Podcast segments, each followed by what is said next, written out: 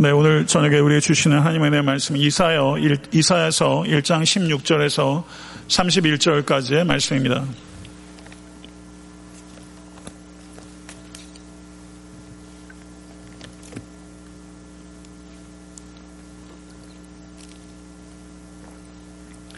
이사야서 1장 16절에서 31절의 말씀 신중하게 교독하도록 하겠습니다. 자, 먼저 읽겠습니다. 너희는 스스로 씻으며 스스로 깨끗하게 하여 내 목전에서 너희 악한 행실을 버리고 행악을 그치고 선행을 배우며 정의를 구하며 학대받는 자를 도와주며 고아를 위하여 신원하며 과부를 위하여 변호하라 하셨느니라. 여호와께서 말씀하시되 오라 우리가 서로 변론하자 너희의 죄가 주홍 같을지라도 눈과 같이 희어질 것이요 진홍같이 붉을지라도 양털같이 희게 되리라. 너희가 즐겨 순종하면 땅의 아름다운 소산을 먹을 것이요. 너희가 거절하여 배반하면 칼에 삼켜지리라. 여호와의 입의 말씀이니라. 신실하던 성읍이 어찌하여 창기가 되었는고? 정의가 거기에 충만하였고 공의가 그 가운데 거하였더니 이제는 살인자들 뿐이로다. 내 은은 찌꺼기가 되었고 내 포도주에는 물이 섞였도다. 내 고관들은 폐역하여 도둑과 짝하며 다 뇌물을 사랑하며 예물을 구하며 고아를 위하여 신원하지 아니하며 과부의 송사를 수리하지 아니하는도다. 그러므로 주 만군의 여호와 이스라엘의 전능자가 말씀하시되 슬프다. 내가 장차 내 대적에게 보응하여 내 마음을 편하게 하겠고 내 원수에게 부복하리라. 내가 내 손을 내게 돌려 내 찌꺼기를 잿물로 씻듯이 녹여 청결하게 하며 내 혼잣물을 다 제하여 버리고 내가 내 재판관들을 처음과 같이 내 모사들을 본래와 같이 회복할 것이라. 그리한 후에야 내가 의의 성읍이라 신실한 고울이라 불리리라 하셨느니 시온은 정의로 구속함을 받고 그 돌아온 자들은 공의로 구속함을 받으리라. 그러나 폐역한 자와 죄인은 함께 패망하고 여호와를 버린 자도 멸망할 것이라 너희가 기뻐하던 상수리 나무로 말미암아 너희가 부끄러움을 당할 것이요. 너희가 택한 동산으로 말미암아 수치를 당할 것이며 너희는 잎사귀 마른 상수리 나무 같을 것이요. 물 없는 동산 같으리니 강한 자는 사물하기 같고 그 행위는 불티 같아서 함께 탈 것이나 그 사람이 없으리라. 아멘. 하나님의 말씀입니다. 네, 그 어, 제가 평소에 설교할 때 제 언어가 상당히 문어적입니다. 제가 잘 알고 있고요. 그리고 어, 그 수요예배 설교를 제가 30분 정도로 이렇게 함축적으로 하다 보니까 원고를 일단 쓰게 되면 8장, 9장 정도 되는데 쓴 다음에 제가 줄이고 줄여서 6장으로 일단 마칩니다. 그러다 보니까 평소에도 문어적인 그 언어 습관이 있는 사람이고 이 글이라는 게 이게 지문과 같아서요. 이게 자기가 그 안에 다 있는 거거든요. 그래서 인위적으로 어떻게 바뀌는 것보다는 저는 저다워지는 게 가장 좋다고 보고 근데 여섯 장으로 줄이다 보니까 더 함축적이 되는 거예요. 그래서 이렇게 제가 원고를 읽으면서 어디 이렇게 쉬어갈 곳이 없겠다 이런 생각들을 제가 좀 해봤는데 그냥 하나님께서 주장하여 주실 줄로 믿고 저희가 설교하는 목표 가운데 안에는 제가 하고 싶은 이야기를 하지 않는다라는 것입니다. 하나님께서 하시기 원하는 말씀을 하시도록 한다. 저는 그 정결하고 온전한 통로가 되는 데 집중한다. 예, 그리고 진리가 인격을 통해서 전달되는 게 설교이기 때문에 제 인격에 관심을 갖는다. 그것이 제가 설교에 임하는 제 기본적인 자세들 가운데 하나로 생각합니다. 오늘 말씀을 통해서 우리 모두에게 은혜가 임하게 될 줄로 간절히 소원하고 믿습니다. 아, 이사야서 1장은 이사야 전체의 서론입니다. 이사야서의 내용을 1장에 소개하고 요약하고 있기 때문입니다. 저는 오늘 본문을 강의하기 앞서서 1장 1절부터 15절까지의 계략적인 흐름에 대해서 다시 한번 상기하고 오늘 말씀을 강의할 것입니다. 이사야서 1장 1절은 아, 표제에 해당되는 부분으로서 이사야서 전체의 제목입니다. 이사야가 누군지, 이사야가 활동하는 시대가 언제인지 역사적 배경을 밝히고 있습니다. 그리고 2절에서 9절은 재판의 형식을 빌어서 하늘과 땅을 소원하고 그리고 이스라엘의 죄악상을 고발하는 장면입니다. 기소의 내용은 이스라엘이 하나님의 능력과 사랑으로 양육해온 하나님의 자녀임에도 불구하고 저들이 하나님을 거역했고 주인이 누군지 아는 소보다도 그리고 양식이 어디서부터 오는지 아는 나기보다도 어리석도다라고 기소했습니다. 그리고 이스라엘의 모든 문제의 근원은 이스라엘의 거룩하신 일을 버린 것이며 그 결과로 치명적인 심판에 직면하였다. 이렇게 진술하고 있습니다. 그리고 이사야는 이와 같은 민족적인 위기에 직면했을 때 앞에 두 갈래 길이 있다. 첫 번째 길은 10절부터 15절까지에 기록되어 있는데 하나님께서 원하시지 않는 길로서 형식적인 종교 의식의 길이 있고 그리고 이스라엘이 위기에 직면해서 이스라엘은 전혀 엉뚱한 방법으로 이 문제를 해결하려고 했습니다. 그들은 죄된 삶을 기소당했는데 그들의 죄된 삶을 바꾸려 하지 않고 자기 만족적이고 자기 기만적인 종교적 행위를 더욱 열심히 그리고 더욱 성대히 종교 행위를 연출함으로 인해서 하나님의 보호와 축복을 유지하고 받을 수 있다고 착각했던 것입니다. 이에 대해서 이사야는 이와 같은 이스라엘 백성들이 가져오는 재물들은 모두 헛된 재물이며 그들이 하나님의 전을 밟는 것은 헛되이 밟을 뿐이며 그들이 드리는 모든 제사와 기도는 하나님께 기쁨이 되는 것이 아니라 하나님께 짐이 되는 것에 불과하다라고 단언했습니다. 이 경고의 말씀을 우리가 비약해서는 안 됩니다. 이 말씀은 제사의 폐지를 이야기하는 것이 아니라 제사의 본질을 회복하라라는 말씀입니다. 제사 자체가 나쁜 것이 아니라 경정하십시오. 하나님과 관계가 없고 이웃과 관계가 없는 제사는 나쁜 것이다. 이것을 이사야는 분명하게 단언하고 있는 것입니다. 그리고 오늘 본 말씀 16절 17절에 이 죄악된 이스라엘 백성들에게 두 번째 길, 형식적인 종교 의식의 길과 상반되는 길이 있는데 그것을 언급하고 있는 것이 16절에서 17절의 말씀입니다. 다시 한번 보겠습니다. 너희는 스스로 씻으며 스스로 깨끗하게 하여 내 목전에서 너희 악한 행실을 버리고 악행을 그치고 선행을 배우며 정의를 구하며 학대받는 자를 도와주며 고아를 위하여 신원하며 과부를 위하여 변호하라. 여기 보게 되면 8개의 명령이 기록되어 있는데 앞에 4개의 명령은 소극적 명령이라면 뒤에 4개의 명령은 적극적 명령입니다. 저는 이 8가지 명령들을 구체적으로 이야기하지 않겠습니다. 그렇지만 이 8가지의 명령, 이것이 이스라엘이 걸어가야 될 길인데 과연 여러분과 저는 이 길들 중에서 몇 가지 길들을 걸어가고 있는지에 대해서 깊이 숙고하실 수 있게 되길 바랍니다. 이 여덟 가지 명령의 주된 요지는 주변 사람들과 나의 관계, 그리고 사회적 관심과 책임 있는 실천이 하나님께 여러분과 저의 제사와 기도가 받아들여지는 데 있어서 직접적인 영향을 미친다. 이것이 하나님께서 우리에게 하시는 말씀입니다. 이웃을 압제하거나 압제당하는 것을 방관하고 불의를 조장하는 삶에서 돌이키지 않으면서 하나님께 열심히 그리고 성대하게 드리는 제사와 기도는 아무리 열심히 있다 할지라도 하등의 가치가 없을 뿐만 아니라 하나님을 욕되게 하는 것에 불과하다. 그것이 우상숭배다. 이것이 하나님의 말씀입니다. 성도 여러분, 우린 종교적인 열심이 있어야 합니다. 그리고 종교적인 형식미를 갖춰야 합니다. 그렇지만 종교적인 열심이나 형식이 분명히 신앙에서 중요한 요소임에도 불구하고 성도 여러분, 가장 타락하기 쉽고 가장 착각하기 쉬운 요소가 바로 종교적인 열심과 형식이라는 것을 잊지 말아야 합니다. 악행을 이스라엘 백성들이 계속하면서 종교적 행위를 계속했습니다. 그리고 그들이 계속한 종교적 행위를 통해서 그들의 악행이 용서받을 수 있다고 착각한 것입니다. 이와 같은 자기 기만에 빠질 수 있다는 것이 이스라엘 백성들의 문제요. 바로 현대 기독교인들, 어쩌면 여러분과 저의 문제일 수 있다는 것을 우리는 깊이 생각해야 합니다. 출애굽기를 보게 되면요. 10계명이 기록되어 있는 것이 출애굽기 20장입니다. 출애굽기 20장 1절부터 17절까지 10계명이 기록되어 있는데 잘 아시는 대로 10계명은 하나님과의 관계와 다른 인간과의 관계들을 집약적으로 표현하고 있는 근본적인 원리입니다.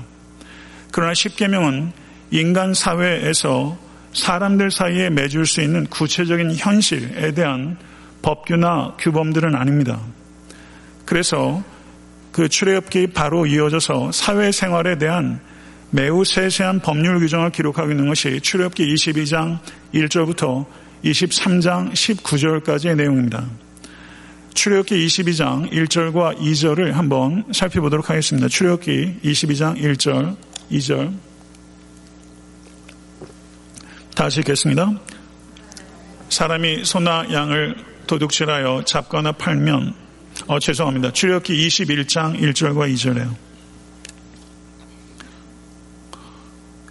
출애굽기 21장 1절과 2절 시작 내가 백성 앞에 세울 법규는 이러하니라 내가 히브리 종을 사면 그는 여섯 해 동안 섬길 것이요 일곱째 해에는 몸값을 물지 않고 나가 자유인이 될 것이며 이렇게 언급하고 있습니다. 그 니어리스트 고대 근동의 법전을 살펴보게 되면 종에 대한 규례가 법에 포함되어 있는 게 있어요. 여러분 잘 아시는 대로 한문합비 법전을 보게 되면 한문합비 법전의 제일 끝부분에 종에 대한 언급들이 기록되어 있습니다. 인간 관계에 대한 규범을 말하면서 종에 대한 규범으로 시작하고 있다는 것. 성도 여러분 이것은 대단한 것입니다. 종에 대한 이야기를 출애굽기에서 구체적인 일상생활의 생활 윤리를 얘기하면서 종에 대한 규례를 얘기했다는 것은 하나님께서 억압받는 자들에 대한 관심이 얼마나 지대한가 하는 것을 나타내는 것입니다. 고대 사회에서 종은 물건으로 취급받았던 것입니다. 그렇지만 출애굽기 22장 1절과 2절을 통해서 하나님께서는 종은 물건으로 취급되어져야 되는 대상이 아니라 하나님의 형상으로 지음받은 존재라는 것을 분명하게 말씀하고 있다는 것을 기억하십시오. 레위기 19장 2절을 보시게 되면 여러분께서 잘 아시는 너희는 거룩하라 나 여호와 너의 하나님이 거룩함이니라. 레위기 19장 9절에서 10절을 보게 되면 너의 땅에 곡물을 벨 때 너는 밭 모퉁이까지 다 거두지 말고 너의 떨어진 이삭도 줍지 말며 너의 포도원의 열매를 다 따지 말며 너의 포도원에 떨어진 열매도 줍지 말고 가난한 사람과 타국인을 위하여 버려두라. 나는 너희 하나님 여호와니라. 아멘. 나는 너희 하나님 여호와니라. 언약의 하나님의 성품이 무엇인지를 이야기하고 있는 것입니다. 성도 여러분, 우리는 믿음이 있는 사람입니다. 그러면 하나님에 대한 믿음은 무엇인가? 성경에서 말씀하시기를 가난하고 억압받는 자를 어떻게 대할 것인가 와 무관한 믿음은 존재하지 않는다는 뜻입니다. 거룩함과 사회 정의는 반드시 연결되는 것이다. 이것이 구약 성경과 신약 성경에서 일관된 이야기라는 것이죠. 오늘 본문을 보게 되면 정의를 구하며 라는 표현이 있는데 거기에서 구한다 라고 번역되어 있는 성경 원어 그거는 seeking 한다는 뜻입니다. 정의를 기회가 찾아오면 정의롭게 실천하겠다라는 정도의 소극적인 태도를 이야기하는 것이 아니라 정의를 적극적으로 seeking하고 그리고 정의를 바르게 세기 위해서 모든 지혜와 희생을 다하겠다는 적극적인 태도, 그것이 정의를 구하는 것입니다. 여러분과 저의 삶이 과연 정의를 seeking하고 있는 삶인가? 이것에 대해서 우리는 깊이 생각해야 합니다. 학대 받는 자를 돕는다라고 했습니다. 학대 받는 자를 돕는다는 것은 자선이나 시혜를 베푸는 그런 의미를 뛰어넘어서 학대 받는 자들이 받아야 될 당연한 목과 권리에 대해서 보호하고 유지하고 되찾을 수 있도록 한다. 이것이 참된 믿음이라고 성경은 진술하고 있다는 것이죠. 그 다음은 고아와 과부에 대한 가르침입니다. 신명기 27장 19절을 보게 되면 객이나 고아나 과부의 성사를 억울하게 하는 자는 저주를 받을 것이라 할 것이요 모든 백성은 아멘 할지니라. 신명기 10장 18절을 보게 되면 고아와 과부를 위하여 정의를 행하시며 나그네를 사랑하여 그에게 떡과 옷을 주시나니.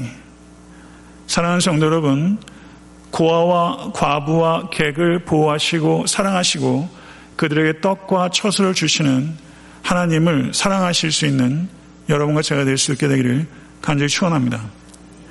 객과 고아와 과부를 돌보시는 하나님 이것이 성경에서 말씀하고 있는 하나님의 가장 대표적인 성품이라는 것입니다. 만약에 우리가 하나님을 믿는다고 하면서 약자들에 대해서 무관심하고 무감각하거나 그리고 혹시 약자들을 착취한다면 그것은 하나님의 성품을 거스리는 행위고 이스라엘이 패망한 두 가지 원인이 있는데 첫 번째는 우상숭배요. 두 번째는 약자들을 방치하고 그들을 착취한 것이 이스라엘이 패망한 두 번째 이유라는 것을 우리가 깊이 생각할 수 있게 간절히 바랍니다. 성도 여러분, 여러분들은 약한 사람들을 어떻게 대우해 오셨습니까? 약자를 대하는 방식이 개인의 영성이나 사회의 성숙도를 평가하는 가장 중요한 성경적 기준이라는 것을 오늘 이 시간 여러분들 신비에 새기실 수 있게 되기를 간절히 축원합니다. 18절에서 20절을 보게 되면 앞에서 소개한 두 가지 길, 10절부터 15절까지 언급한 형식적인 종교 의식의 길, 두 번째는 여덟 가지의 명령으로 명확하고 단순하게 표현된 정의와 공의를 실현하는 길, 이 두 가지 길들 가운데 어떤 길이 좋은지 천천히 변론해 보자. 이렇게 언급하는 것이 이사야 1장 18절에서 20절의 내용입니다.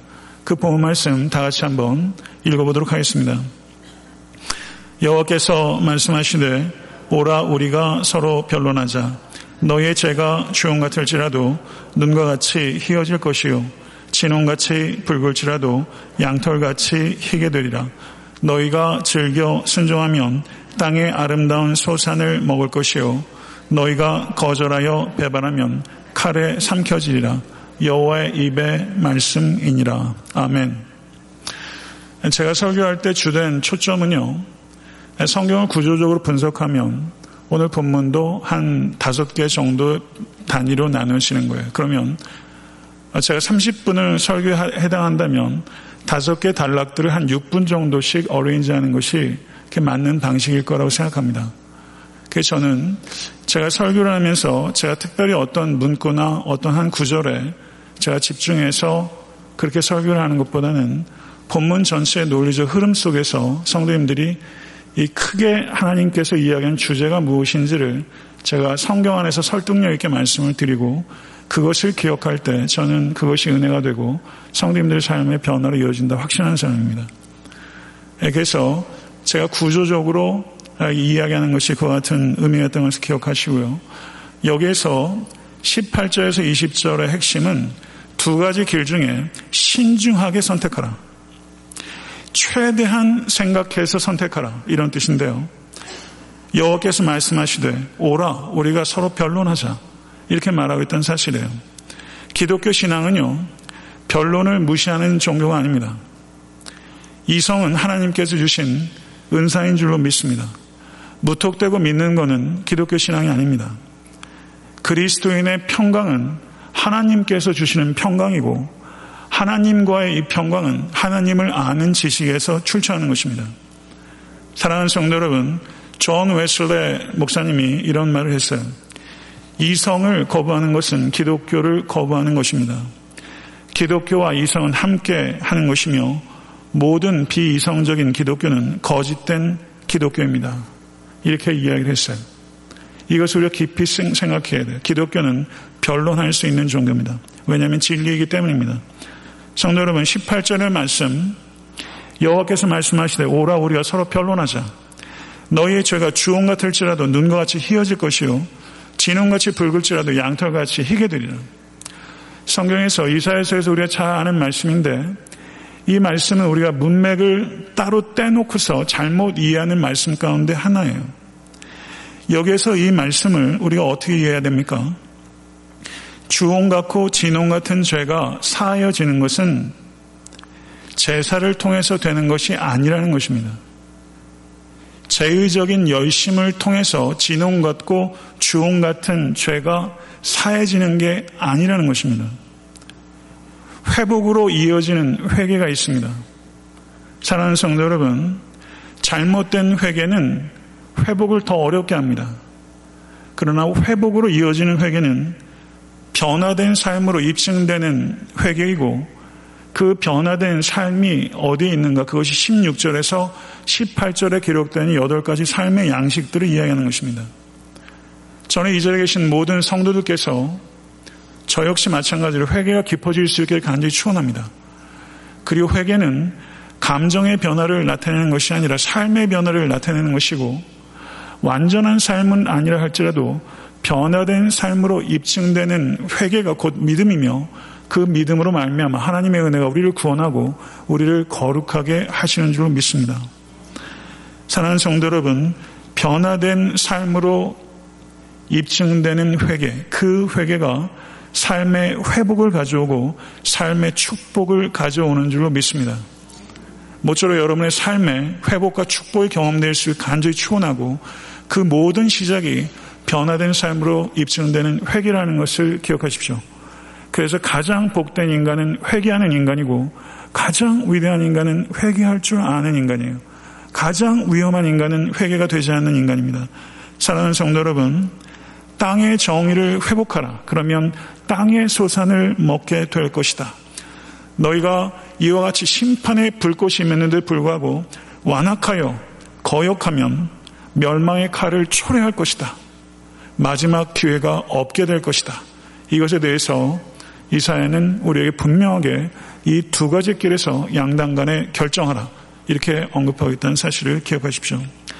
21절과 23절을 보게 되면 이스라엘이 심판당할 수밖에 없는 현실을 고발하고 있습니다. 21절에서 23절 다 같이 한번 읽어보도록 하겠습니다. 신실하던 성읍이 어찌하여 창기가 되었는고 정의가 거기 충만하였고 공의가 그 가운데 거했더니 이제는 살인자들 뿐이로다. 내 은은 찌꺼기가 되었고 내 포도주에는 물이 섞였도다. 내 고관들은 폐역하여 도둑과 짝하며 다 뇌물을 사랑하며 예물을 구하며 고아를 위하여 신원하지 아니하며 과부의 송사를 수리하지 아니하는도다. 이 말씀은 마치 16절과 17절의 말을 뒤집어 놓은 것과 같은 내용이에요. 하나님께서 이스라엘 백성들을 향해서 신실함을 의도하였으나 음란 밖에는 볼 수가 없었고 정의와 공의를 의도하셨으나 살인을 보셨고 은 대신에 불순물을 보셨고 포도주 대신에 희석물을 보셨으며 백성을 섬기고 먹이는 지도자들을 의도하셨으나 군림하면서 양무리들을 먹어버리는 이리를 보았다라고 언급하고 있는 것입니다. 순수했던 것이 불순해지고 귀한 것이 천해져 버리고 정의를 수호해야 될 책임 있는 지도자들이 자신의 탐욕을 위해 적극적으로 불의를 장려한 것입니다. 성도 여러분, 여기에서 고발하고 있는 이 고발들이 여러분과 저의 삶과 무관한 것입니까? 우리가 살고 있는 이 시대, 특별히 대한민국의 현실과 무관한 것입니까? 저는 예언서를 볼 때마다 이것이 몇 천 년 전에 기록이 아니라 뭐 마치 오늘 나오는 저녁 석간신문의 사설 기사를 보는 것 같이 제 개인의 패부와 이 시대의 패부를 찌르는 칼같이 느껴질 때 참 많이 있습니다. 사랑하는 성도 여러분, 사회적 불의는 공의로우시고 사랑이 많으신 하나님을 버린 필연적인 결과입니다. 사회학은 이렇게 얘기하지 않습니다. 그렇지만 사랑이 많으시고 공의로우신 하나님을 버린 필연적 결과는 사회적 불의가 될 수밖에 없다는 것이고 그리고 영적 실제는 반드시 사회적 실제로 이어지게 된다는 것입니다. 사도 바울은 로마서 1장에서 하나님의 진노는 모든 경건치 않음과 불의에 대하여 하늘로 쫓아 나타난다 라고 선언했습니다. 죄의 본질이 불경건이며 죄의 양상이 불의입니다. 하나님과의 관계에서 제가 불경건이고 인간들과의 관계에서 제가 불의인 것입니다. 죄와 사망으로부터 구원을 전하면서 사회의 불의로부터 구원받는 것에 대해서 무관심한 신앙 있을 수 없습니다. 사회의 불의로부터 구원을 이야기하면서 죄와 사망으로부터의 구원에 대해서 침묵하는 것은 정상적인 신앙이 아닙니다. 사랑하는 성도 여러분, 사회 정의에 대해서 무관심한 그리스도인들 많습니다. 그리고 양극단으로 사회 정의에만 매몰되어 있는 사람들도 많이 있습니다. 저는 여러분과 제가 애타한테 섬기는 교회가 이 양극단을 피할 수 있게 간절히 바랍니다. 우리는 사회 정의에 대해서 관심을 가지고 그 일을 위해서 실천적인 대안들을 제시할 수 있어야 합니다. 그렇지만 사회 정의보다 항상 앞서는 것이 십자가 부활과 재림의 복음입니다. 사랑하는 성도 여러분, 이 순서가 바뀌고 사회 정의가 앞으로 가게 되면 그것은 하나님이 없는 종교로 전락할 수밖에 없다는 것을 기억하시고 기독교는 메시지의 종교입니다. 예수 그리스도께서 복음입니다. 이 메시지를 증거하고 이 메시지가 진리라는 것을 나타내기 위해서 우리는 사회 정의에 무관심할 수 없다는 것, 이, 이 중요한 균형을 잃지 않는 성도와 교회가 될 수 있게 되기를 간절히 축원합니다. 24절을 보게 되면 하나님의 심판을 언급하고 있는데요. 24절의 말씀을 보겠습니다. 그러므로 주 만군의 여호와 이스라엘의 전능자가 말씀하시되 슬프다. 내가 장차 내 대적에게 보응하여 내 마음을 편하게 하겠고 내 원수에게 보복하리라. 하나님은 심판을 선포하면서 슬퍼하시는 하나님이십니다. 이사야도 이 말을 전하면서 슬퍼했어요. 저는 이사야를 강해하면서 이 이사야가 느꼈을 이 슬픔을 제가 경험해야 되고 여러분들도 이 심판의 말씀 앞에 이, 이 슬픔을 맛볼 수 있게 되기를 간절히 바랍니다. 이 슬픔을 여러분과 제가 맛보지 못하면 이 이사에서 강의는 어떤 의미에서는 성공적이지 못하다고 얘기할 수 있을 거예요. 성도 여러분, 여호와의 군대가 예루살렘으로부터 나와야 하는데 여호와의 군대가 예루살렘을 향하여 진군하고 있다. 이스라엘이 하나님의 자녀가 여호와 하나님의 대적과 원수가 되었다. 이것은 당혹스러운 예언입니다. 성도 여러분 여기에서 언급하고 있는 하나님의 보복 내가 내 자녀인 이스라엘에게 보복하겠다. 나는 슬프다. 이렇게 말하는데요. 여러분과 저도 인간이 갖고 있는 보복 심리는요, 악한 것입니다. 그렇지만 하나님께서 이 죄된 이스라엘에게 보복하겠다. 라는 것은 이성적이고 도덕적이고 거룩한 반응입니다. 그렇지만 성도 여러분 이것을 기억하십시오. 지금 당장은 이스라엘이 여호와 하나님의 원수가 된다 할지라도 그것이 이스라엘의 궁극적인 운명이 결코 아니라는 것. 그래서 하나님의 심판과 하나님의 희망은 계속 엎치락 뒤치락 하면서 1장에서도 이사에서 66장 전체에서도 그렇게 진행되는 거예요. 사랑하는 성도는 10편, 30편, 5절에 그 노염은 잠깐이요. 그 온청은 평생이로다. 믿으십니까? 하나님께서 하나님의 자녀들에게 심판을 허락하셨다면 그 심판의 불길은 멸망시키기 위한 것이 아니라 정화시키기 위한 것이라는 것. 이것을 기억하실 수 간절히 바랍니다. 여러분의 개인의 삶에도 여러 가지 일들이 있어요. 하나님으로부터 경고에 불이 임했을 때 회개하십시오. 나라 민족에도 불이 임합니다. 대한민국 우리 그 유구한 역사 가운데 얼마나 많은 일들이 있었어요. 우리는 그 중에서 적지 않은 경우에 하나님의 경고에 불이 있을 수 있었다는 것을 영적으로 분별할 수 있어야 합니다. 25절에서 27절을 보시면 심판의 목적과 결과가 언급되어 있습니다. 25절 27절 말씀 우리 다 같이 한번 읽어보도록 하겠습니다. 내가 또 내 손을 내게 돌려 내 찌꺼기를 잿물로 씻듯이 녹여 청결하게 하며 내 혼잣물을 다 제하여 버리고 내가 내 재판관들을 처음과 같이 내 모사들을 본래와 같이 회복할 것이라 그리한 후에야 내가 의의 성읍이라 신실한 고리라 불리리라 하셨나니 시온은 정의로 구속함을 받고 그 돌아온 자들은 공의로 구속함을 받으리라. 아멘. 성도 여러분, 여기에 희망이 기록되어 있는 거예요. 심판으로 주된 메시지가 있지만 여기에 희망의 작은 불빛이 여기 있는 것입니다. 성도 여러분 기억하십시오. 하나님의 심판의 목적은 하나님의 자녀의 멸망이 아니라 하나님의 자녀의 정화입니다. 그리고 정화를 통해서 그 자녀를 회복시키고 구속하기 위한 것이다라고 그 심판의 목적을 분명하게 언급하고 있어요. 심판은 유다가 회복하고 축복을 받기 위한 유일한 희망입니다. 심판이 회복과 축복의 유일한 희망이에요. 이것을 우리가 이해해야 될 필요가 있어요. 우리는 심판에 대해서 기피하고 두려워하는 부분적인 생각들을 버리고 좀 더 깊이 있고 균형 있는 신학과 이해를 가져야 돼요. 사랑하는 성도 여러분, 지금 남유다에게 있어서 심판은 유일한 희망입니다.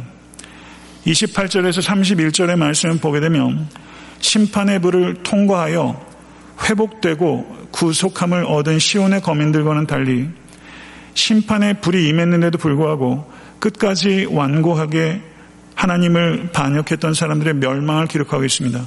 28절 31절의 말씀 다 같이 한번 읽어보도록 하겠습니다. 그러나 패역한 자와 죄인은 함께 패망하고 여호와를 버린 자도 멸망할 것이라. 너희가 기뻐하던 상수리 나무로 말미암아 너희가 부끄러움을 당할 것이요 너희가 택한 동산으로 말미암아 수치를 당할 것이며 너희는 잎사귀 마른 상수리 나무 같을 것이요 물 없는 동산 같으리니 강한 자는 사물하기 같고 그의 행위는 불티 같아서 함께 탈 것이나 끌 사람이 없으리라. 아멘. 상수리 나무와 동산은 이스라엘 백성들이 기뻐하고 자랑하던 영광입니다. 상수리 나무 아래서 그리고 동산에서 그들이 우상 숭배를 했습니다. 그리고 인간은 자기가 섬기는 것을 담게 됩니다. 하나님을 버린 백성은 반드시 무엇인가 다른 것을 의지할 수밖에 없다는 것을 우리는 깊이 생각해야 됩니다. 여기서 언급되고 있는 상수리 나무와 동산은 우상 숭배를 나타내며 동시에 교만하고 자기 의존적인 인간을 나타내는 것입니다. 성도 여러분, 나무와 동산을 숭배하기 위해서 나무와 동산을 만드신 하나님을 떠나는 것, 그것이 우상숭배요, 어리석음의 절정입니다. 나무와 동산이 생명의 원천이 아니라 나무와 동산을 만드신 하나님 아버지가 생명의 원천입니다. 그렇기 때문에 피조물을 섬기는 우상숭배의 결과는 말라 시들어 죽는 것입니다. 그것에 대해서 경고하고 있는 것입니다. 말씀을 맺겠습니다. 정의와 공의를 도외시하고 풍요를 목적으로 하는 종교 행위, 그것이 우상숭배입니다. 이것이 우상숭배에 대한 명확한 이사회적인 선언이에요. 정의와 공의를 도외시하고 풍요를 목적으로 하는 모든 종교 행위가 우상숭배다. 삶으로 입증되는 회개를 통해서 회복이 일어나고 축복이 다시 찾아오게 될 것이다. 이것이 이사야서의 말씀입니다. 모쪼록 이 말씀을 신비에 새기시는 여러분과 제가 돼서 여러분의 삶의 자리에서 회복이 경험될 뿐만 아니라 놀라운 축복을 경험하시는 감격적인 삶이 될 수 있게 되기를 우리 주 예수 그리스도를 간절히 축원합니다. 기도하겠습니다. 존귀하신 아버지 하나님, 오늘 말씀을 통해서 슬프다고 애통해 하시는 심판하실 수밖에 없는 하나님의 마음과 또 이사야 선지자의 마음을 저희들이 배울 수 있기를 원합니다. 아버지 하나님, 종교는 무성하고 종교 행위와 그리고 거대한 집회들은 많았지만 정작 자신의 삶의 악을 제거하지 못했던 이스라엘처럼 아버지 하나님, 우리에게도 참으로 많은 예배가 있지만 우리의 삶은 예배가 되지 못할 때가 너무나 많은 우리도 폐역한 이스라엘과 같은 존재인 것을 주님 앞에 통해할 수 있도록 인도하여 주시옵소서. 아버지 하나님, 하나님의 성품이 무엇인지를 말씀을 통해서 명확하게 알 수 있도록 도와주시고 성경 말씀과 상관없는 하나님을 자의로 믿고 내 신념을 믿음이라고 이야기하는 어리석은 종교인이 되지 않도록 그 종교의 결과가 멸망이라는 것을 이사에서의 말씀을 통해 깊이 깨닫고 성경의 하나님을 알게 하시고 그 하나님을 사랑할 수 있도록 도와주시고 그 하나님을 두려워하게 하시고 그 하나님의 경고의 말씀에 삶을 돌이킬 수 있도록 은총 허락하여 주시옵소서. 애탄테 섬기는 교회가 무성한 종교 행위가 있는 종교 집단이 되지 않도록 하나님 도와주시고 하나님의 거룩한 성령의 역사가 있을 수 있도록 인도해 주셔서 아닌 것을 아니라고 이야기할 수 있는 용기 있는 아버지 강단될 수 있도록 도와주시고 그 말씀에 정직하게 반응하고 살아나는 역사가 우리의 심령 가운데 가정 가운데 교회와 일터 가운데 나타나게 되기를 간절히 소원하고 그렇게 될 줄로 믿습니다. 하나님 아버지 이마에 주시옵소서 우리를 고쳐 주시옵소서 예수 그리스도 이름으로 간절히 기도드렸사옵나이다. 아멘.